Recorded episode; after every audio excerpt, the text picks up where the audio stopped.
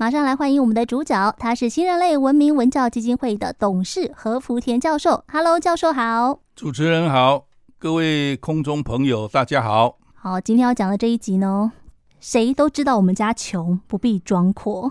教授，我真的要讲哈，您的妈妈很不避讳的告诉大家说，您家的家境状况就不是那么好，可是一直一直这样子讲，你会不会觉得咱呀啦，卖个拱啊啦？哦，没了。啊，真的吗？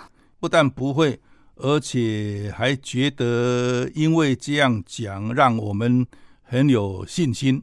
我们的信心就在于说，我不必装的啦，我就是这样啦。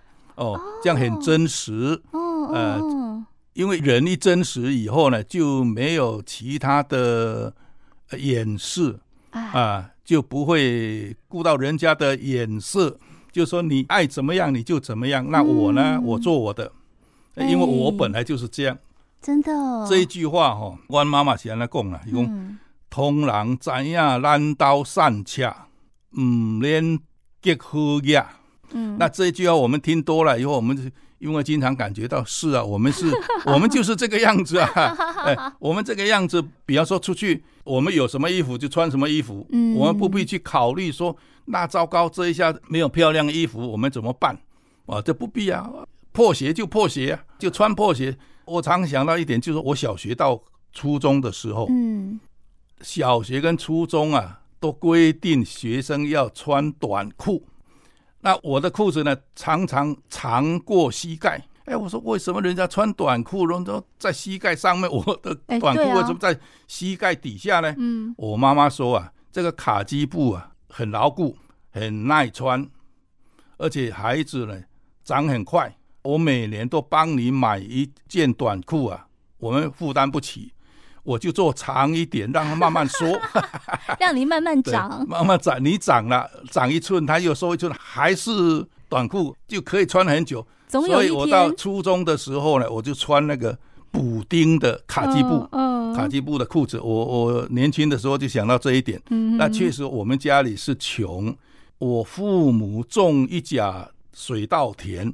孩子有八九个，嗯，上面还有一个阿公爷爷，嗯嗯，所以我现在都不敢想，我父母是怎么支撑过这样一个家的，嗯嗯。你说要这么几张口要吃饭，他们两个做牛做马，哎呦，这个我我现在，我现在读到博士教授，做大学校长。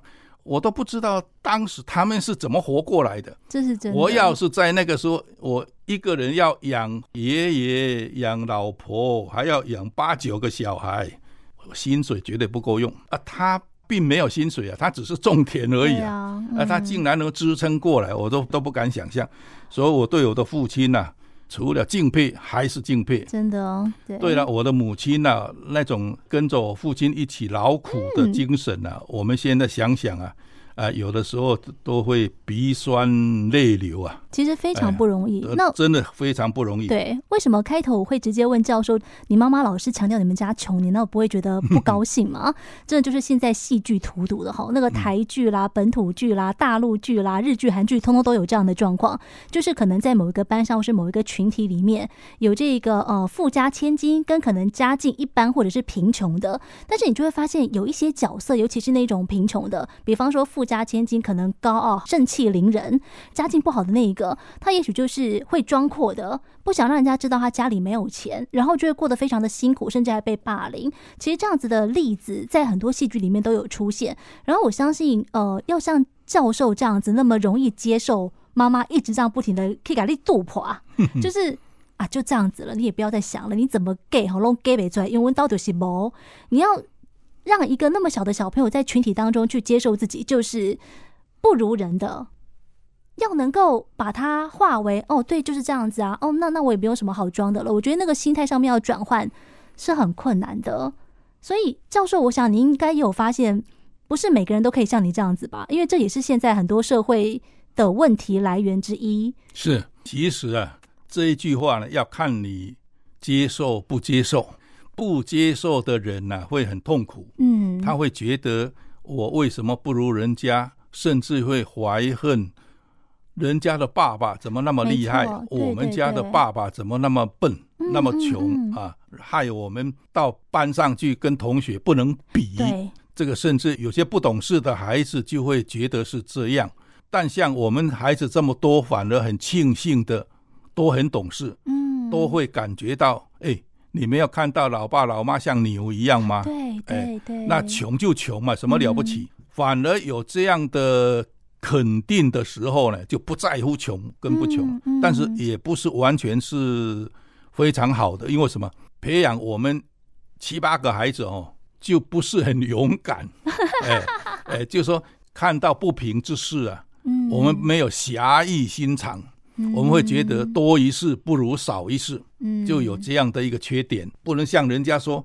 这个我看到不平啊，我就拔刀相助啊、呃！我们吓得要死，看到人家打架就怕得要命，因为父母常告诉我们说，好孩子不会跟人家打架，就觉得说打架都不对。嗯、呃，有一个笑话，我初中的时候我做过班长，我做班长的时候呢，班里面就有一个同学，他是所谓的阿飞，就是现在所谓的不良少年了，嗯、跟人家打架了，会做坏事了这样的哦。嗯那他会欺负班上同学哦，啊，我做班长嘛，我就跟他讲，我说不可以欺负人。他说关你什么事啊？你以为你做班长就可以管我啊？哦、就这样。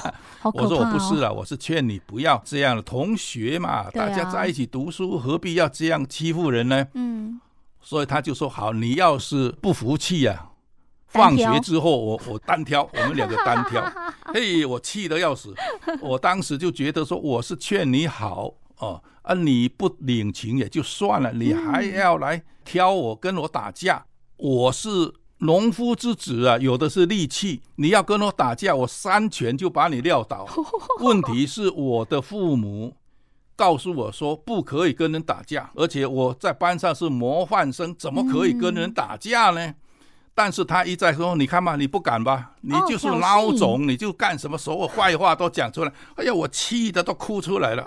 那个时候不知道怎么办，同学就赶快跑到办公室去把老师请出来，哎，老师就来解围，要不然的话那那一次啊，你就打下去了，不是揍他就是被他揍，呃，因为不敢不敢回手嘛，嗯，有可能被他揍，回首以后就变成我打人了，所以在那种呃顾东顾西的时候呢，呃很为难，嗯，养成了我后来对某些事情能够不理，能够。不要去，好像强出头，呃，养成了这样的习惯。我们几个孩子都这样，哦，所以你说我们敢不敢冒险？不敢。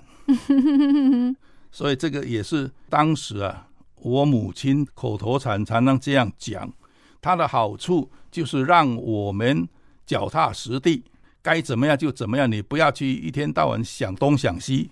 呃，这个所谓命里有时终须有啊，哦、命里无时莫强求。强求对、哎，我们都遵守这个原理原则 啊。呃讲起来有点宿命论，有点宿命论。但是我觉得要认清这件事情还是不容易的。像刚刚教授也是讲到了一个重点，就是你要打从心里的接受。很多人就是他可以自己讲，但是别人讲他就气得要死，就是自己还没有接受嘛。所以人生很多的事情哦，我觉得也许像教授讲的，多少有点宿命论。可是你还是可以透过自身的努力去做一些反转。但是最重要的还是，呃，也许你家里不穷啦，但是我觉得有多少底气做多少事情。我想这是教。授的妈妈这一句“向龙怎样拦刀散卡，门给喝牙”，想要告诉大家的。今天谢谢何福田教授，谢谢。